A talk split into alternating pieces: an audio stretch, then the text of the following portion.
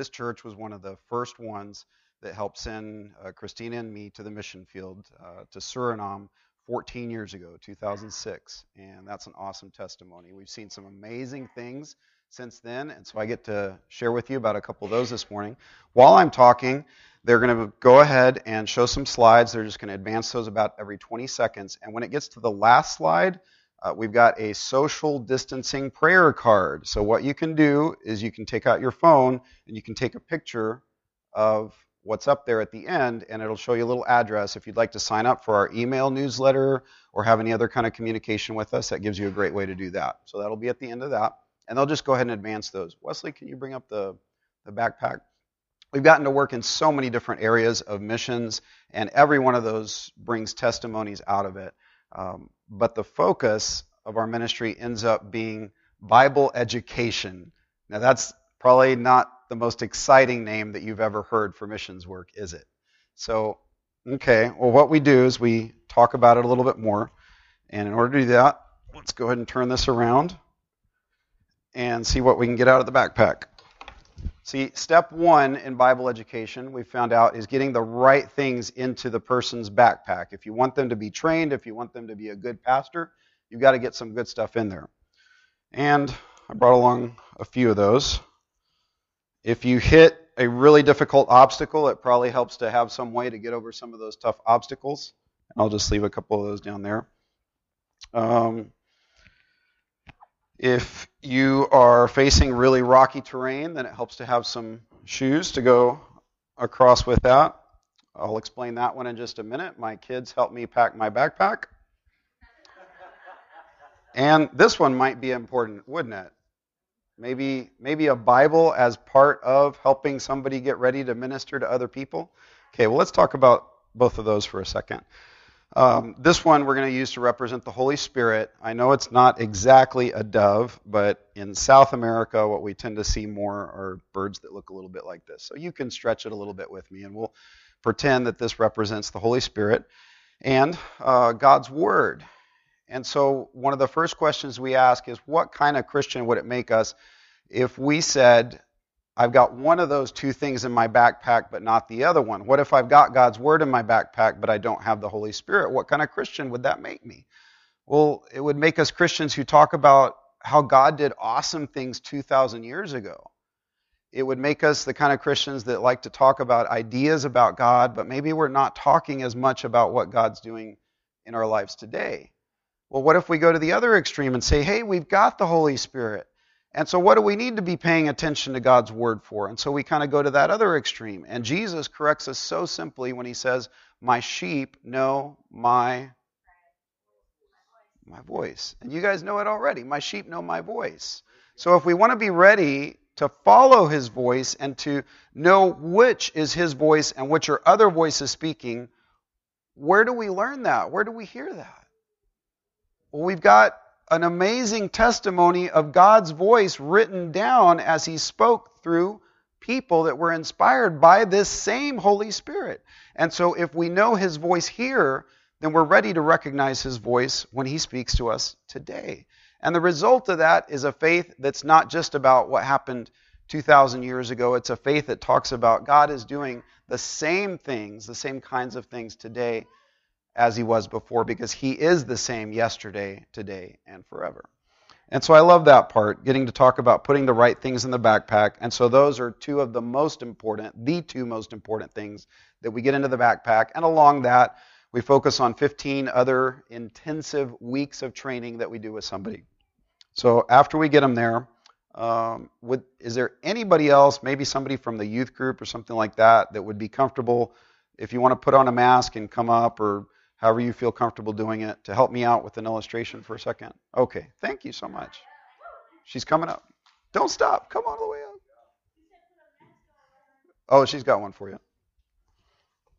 Okay, so we've got step one. Step one was, did you catch it?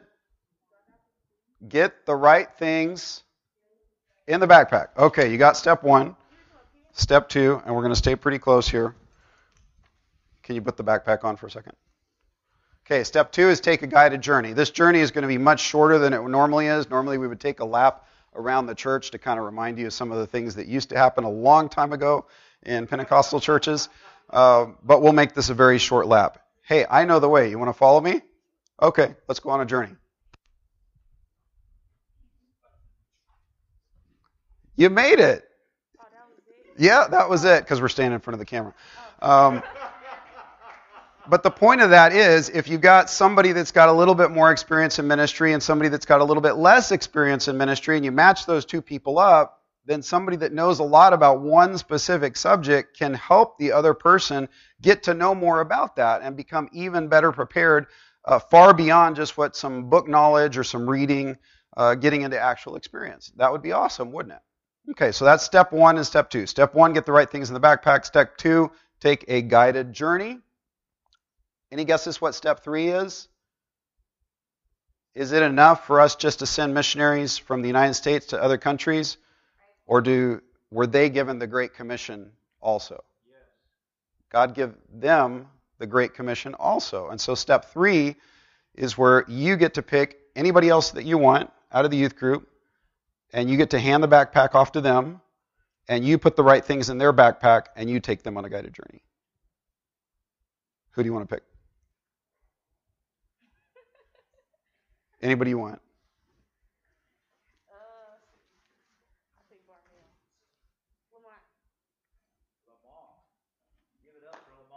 All right. Okay, so I'm going to st- take a step back. You hand the backpack off to him. And since you know the way already, take the same guided journey. I love that t-shirt, by the way.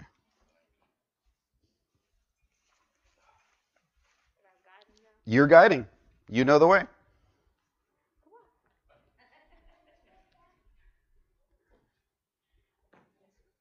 And that's a simple illustration, but that helps to get the point across that the most important part of this whole process in Bible education is the handoff, where somebody else actually becomes the leader instead of me. Thank you guys so much for helping me with that. Appreciate your help. So as we're talking about that, um, I'll give you a couple more illustrations. And we're probably getting to the point where it's repeating some of those same things. So let me tell you one story that helps you understand how this works. I met a pastor. His name is Esteban. He lives in Bolivia, South America. He pastors a church of about one hundred fifty people. For fifteen intensive weeks, spread out over several years, he got together. He received training about the Bible, about the Holy Spirit. He also went to step two because he wanted to be trained in marriage counseling, crisis counseling. That's not something I know about. So we matched him up with a lady who is seventy years old. She's about to retire from missions. And she poured her knowledge, twenty-five years of experience in pastoral counseling. She poured that into him. And he was able to deepen his learning of that. And then comes step three. Pastor Esteban doesn't have the money from his church in Bolivia to take a trip to another country. He doesn't have the money to be a missionary himself. So we took up an offering for him. We bought his plane ticket, and we gave him an offering for going for a week, and he went to Venezuela. It was an awesome trip. He got to minister the first year to thirty-four pastors. They were so excited about it that the second year he came back and taught another subject, and they had fifty-six pastors the second year. And so he was able to take that far beyond what I was able to do. Now, the Holy Spirit can be in two places at once, but that's not something that I can do as a missionary. And the closest I can come to that is through Bible education. Because right now, as I'm sharing with you, there are pastors and preachers and teachers in the countries of Suriname, Mexico, Bolivia, Chile, Dominican Republic, and a list of others that I've been able to pour into, and today they're ministering to other people um, because your church and other churches like yours sent me to help them do that. Thank you so much for being involved in those three steps in Bible education. If you want to turn in your Bibles with me, let's turn to Second Kings chapter five. You probably saw the picture up there too. Um, we're an adoptive family. Uh, that's just an amazing opportunity that God gave us. Uh, our children joined us from Suriname in South America and from Colombia, also in South America. And so we've got four kids. Uh, just under two years ago, the youngest three joined us. And so we're still really kind of in that adjustment phase and getting used to all that, but it's an amazing and awesome opportunity uh, to pour into their lives and to see them start to develop with that. So Second Kings chapter five, I'll just read a couple of verses here. Um, if you can keep it open, that'd probably be a good idea because you may be able to read on with some of the rest of the story beyond where I get. Now Naaman was commander of the army of the king of Aram. He was a great man in the sight of his master and highly regarded because through him the Lord had given victory to Aram. He was a valiant soldier, but what did he have? He had leprosy. He had an incurable disease in their time. Now bands of raiders from Aram had gone out and had taken captive a young girl from Israel, and she served Naaman's wife. She said to her mistress, "If only my master would see the prophet who is in Samaria, he would cure him of his leprosy." So if you'll join me in asking a missionary question of this story, I think this is the most important mission story in the entire Old Testament. And the way that we're going to get to that story, the way that we're going to get to that is to ask, who were the people that God used in the story of Naaman to help him find his way toward God? Because at the beginning of this story, he's not a part of God's people. He doesn't know anything about the one true God. And God uses a series of people to get him there. So who's the first one that God uses? We just read about it in these first three verses. I think I heard somebody say it. It's the young servant girl. So is this the person that we would expect for God to use at the beginning of one of the most amazing mission stories in the whole Bible? Did she have a lot of money to give to missions? No. In fact, she had zero to give to missions in terms of money. Did she have a lot of authority? Maybe she could tell people what to do and get things going that way. Could she do that in her household as a A servant in the household? Absolutely not. So what was it that this young girl did that was so amazing that she actually got things started and began directing Naaman toward finding God? All she did was she opened her mouth and she talked about how amazing God is. She talked about the God that she knew. Maybe she had heard some amazing testimonies, some amazing stories about him. And so as she shared that story, Naaman got excited. He had hope for the first time in his entire life. He realized maybe there is hope. Maybe this isn't an incurable condition. Maybe God can help with that. So he got excited because he started hearing the truth about God. When I hear that story, um, I think about a moment in missions that Christy and I got to share when we began ministering to Latin American women who were victims of human trafficking. They had been lied to. Um, in some cases, they had money stolen from them, and all of those factors contributed to trapping them in a lifestyle of prostitution. And for a year and a half, we got to meet every Wednesday afternoon, and we got to share the gospel with them. And after about six months, we had gotten to know them a little bit. I never went without Christy there. I think you got to see a picture of that a little bit before. And uh, we asked them, what could we do to help you? And they said, we can't find Spanish Bibles here in Suriname where we are because this is a Dutch-speaking country. It's really hard to find Spanish-speaking Bibles. And so we took up an offering. Uh, it was actually a church here in the Kansas City area that gave a five hundred dollars offering to buy a box of twenty Spanish Bibles. And we ordered them. We had to wait several weeks to get them in. And when we got to share those, I don't know if you like opening up a brand new book when you peel the plastic off and it's like walking into a bookstore where you're just you're hit by those smells of the fresh paper and the ink. And I personally I love that smell. And we opened up that box and we got to hand out Bibles that were brand new, wrapped in plastic, and they were so grateful. Um, many of the women cried as we shared those gifts with them, and Christy was always busy every week trying to think of what other kinds of gifts. She wrote Bible verses for them on their birthdays and uh, turned them into a Uh, just kind of a dedication with a plaque that she could give to them. It was something they could keep and remember. And uh, a few months later, one of the ladies came back and she had the Bible that we had given her, and it was in her hands, and it was starting to look pretty rough. In fact, when she walked in, the cover was slipping off to such a point that the Bible actually dropped out of the inside of its cover, and some of the pages started to scatter on the ground. And she saw us looking at her, and she It almost like She felt guilty, and so she looked at us and said, please don't misunderstand. I'm taking as good a care of this Bible as I can, but I've been reading it every day. And so we understood at that moment that even though the condition of her Bible was getting worse, God was doing something amazing. Even though we couldn't see as much from the outside, God was doing something amazing on the inside.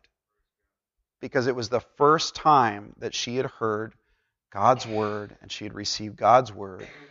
And that's the story that I think of when I think of that moment of Naaman hearing for the first time in his entire life that there was hope, that there was a way out, that there was a path that could lead to deliverance through God.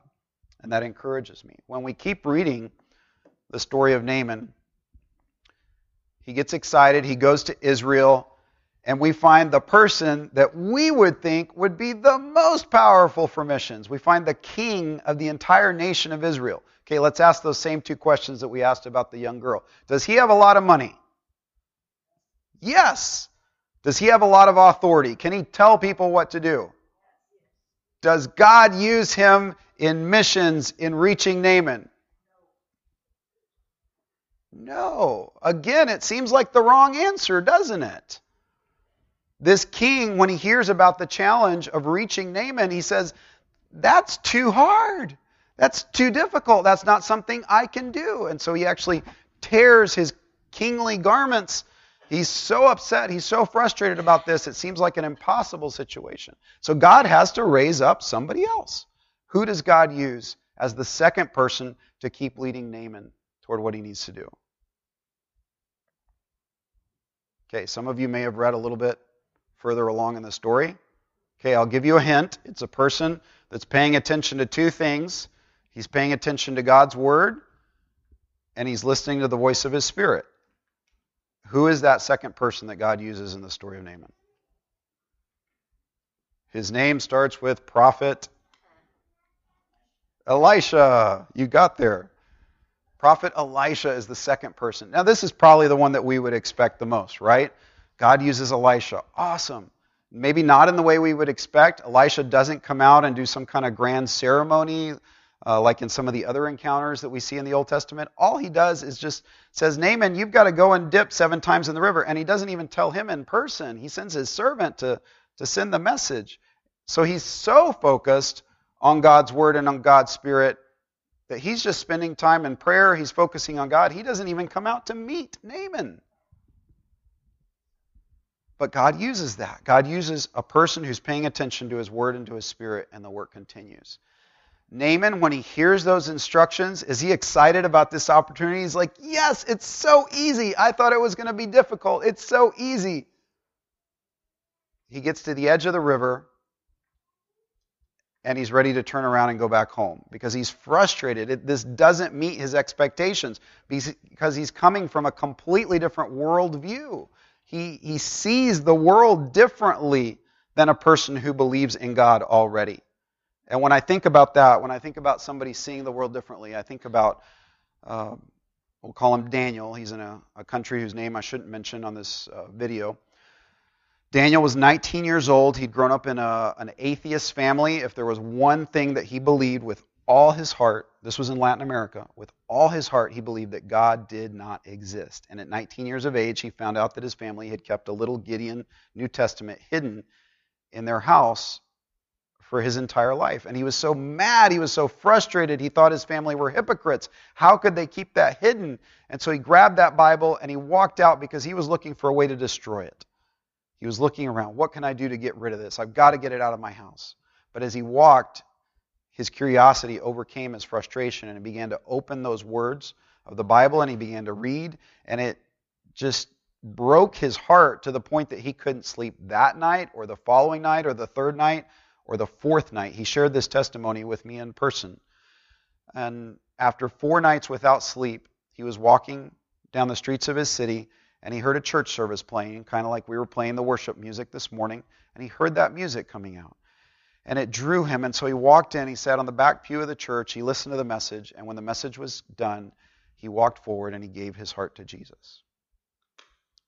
It was hard for him. It was difficult for him because he did not believe the same things about God that we already know when we have been reading the Bible. It was a, a hard shift for him. Pastor Daniel is one of those people, one of the six hundred fifty people that I've gotten to work with in training and pouring step one and step two. I got to work with step two on him. I got to coach him on how to teach people in his country about the Old Testament and sharing even from the same story of Naaman. So Naaman gets through. The young servant girl's encouragement. He gets the encouragement from the prophet Elisha. He gets told to go and dip, uh, dip thirty-nine times in the river. Did I get it right? How many times? Seven times in the river. Thank you. He gets the instructions to go and dip seven times in the river. He goes. He looks at the dirty river water. He says, the rivers in my country are way nicer. And if you're the kind of person who grew up in a different place and moved to some place else, maybe you've got that kind of nostalgia. You say, well, where I was from is just better or something like that. It's just kind of normal human behavior. Um, and so he's ready to turn around and go back home.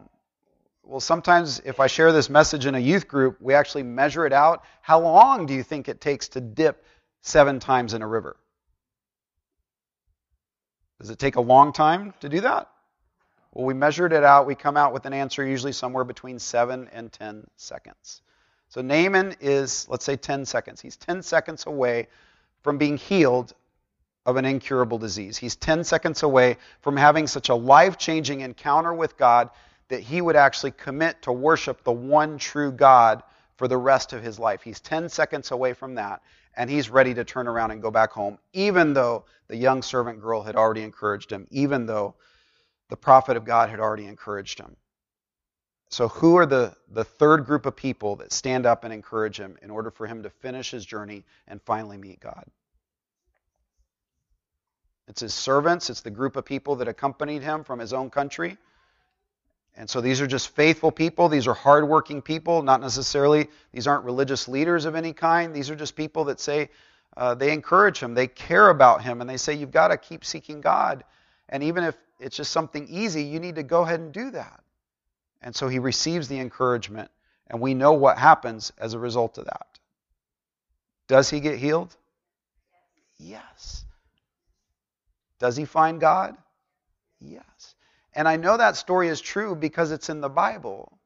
It was a supernatural healing. I also know that story is true because when Christy and I visited this church last time, Pastor actually reminded me of it this morning. She was dealing with an incurable disease. She had celiac disease.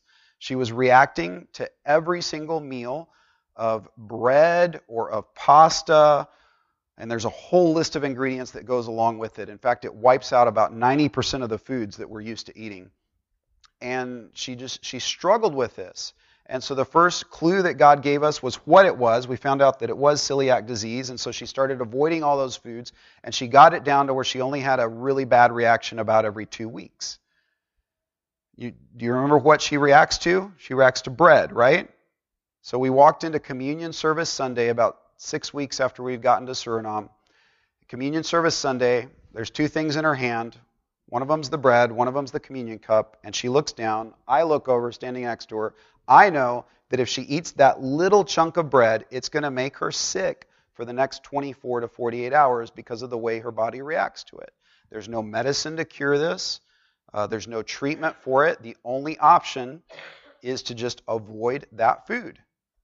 And so she looks at that, and that morning, God speaks to her heart and says, this time it won't make you sick. So she goes ahead and takes the communion, and I look over at her, and then three days later she says, Dave, I think God healed me. I'm ready for pizza. Because pizza used to be like a sickness sandwich for her. Every layer of the pizza contained something that she would react to because of celiac. The cheese has some coloring or something that she might react to. The bread is, of course, horrible for her. And I was all enthusiastic until she took the first bite of pizza. And then I looked over and my stomach got sick because I had been so trained by the last two years. And it wasn't a lack of faith. It wasn't me doubting God. It was this was just how I had been trained to react. I wanted to protect her And so it, it was like a conflict for me to watch her put something in her mouth that I knew had made her sick for the, those last two years. It didn't make her sick that time. I won't tell you how many slices of pizza she ate that on that occasion. Um, but to this day, she has never again had another reaction to wheat or to gluten. So I know that these stories are true, and I know that his Spirit is still at work. What about Naaman? When he was standing there at the river, was the prophet of God next to him? No. Was the young servant girl next to him? So who was there with him? God's Spirit was there with Naaman, wherever he was, because he's present everywhere in the world. God's Spirit was there, just waiting, just looking, saying, who's going to respond? Who's, who's going to turn toward God, and who's going to take advantage of this opportunity? And he did, and he responded at that moment. And to just wrap this story up, I want to um, close by making a connection with what you're doing in missions in this church, because I see every one of you in one of those three roles. I see some of you, like that young servant girl who didn't feel like she had any money to give to missions, no authority, nobody to tell to go do something, but she did what she could. She talked about how awesome God was. And by doing that very, very simple thing, God began to draw somebody else to God that needed to come to God. And so maybe if you've thought to yourself, I don't really have a place to play in missions because I don't have money to give to it, or I, I don't have a, a spiritual role in the church, I want you to know that God wants you involved in this process. He wants to use you in missions. Because that servant girl, if you take her out of this story, does Naaman get healed at the end of this story? If you remove that young servant girl? And I want you to know the same thing. If you remove yourself from God's missions work, there may be people that will never be reached.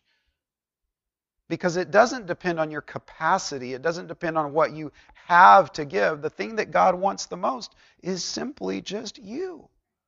He wants to use you in whatever way he wants. Well, the second one, the second person, the prophet of God, usually we think of the pastor, Pastor Denny. We think of the, the missions board or the spiritual leadership of the church. Well, that's probably the easiest one to figure out, isn't it? If we remove that from the church, does missions happen in this church?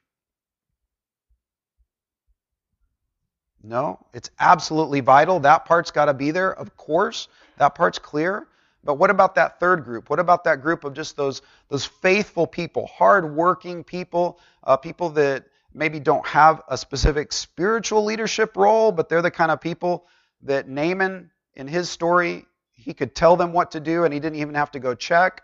And maybe you've got some people like that in your church, Pastor Denny. They're people that when you ask them to do something, you don't even have to go check that it's gotten done, because just by asking them, you know, okay, it's covered. It's taken care of. You treasure people like that. And I want you to know that even if you don't have a spiritual role or a spiritual title in this church, that you also, just like that group of faithful people with Naaman, you are absolutely important to missions. Because if you are removed from that story of Naaman, does Naaman get healed? If you remove those encouragers when he was ten seconds away and ready to turn around and ready to go back home, if you remove that last group of people, does Naaman get healed in that story? And the answer is no. God wants to use every single one of us in this church for his purposes, for what he wants to do.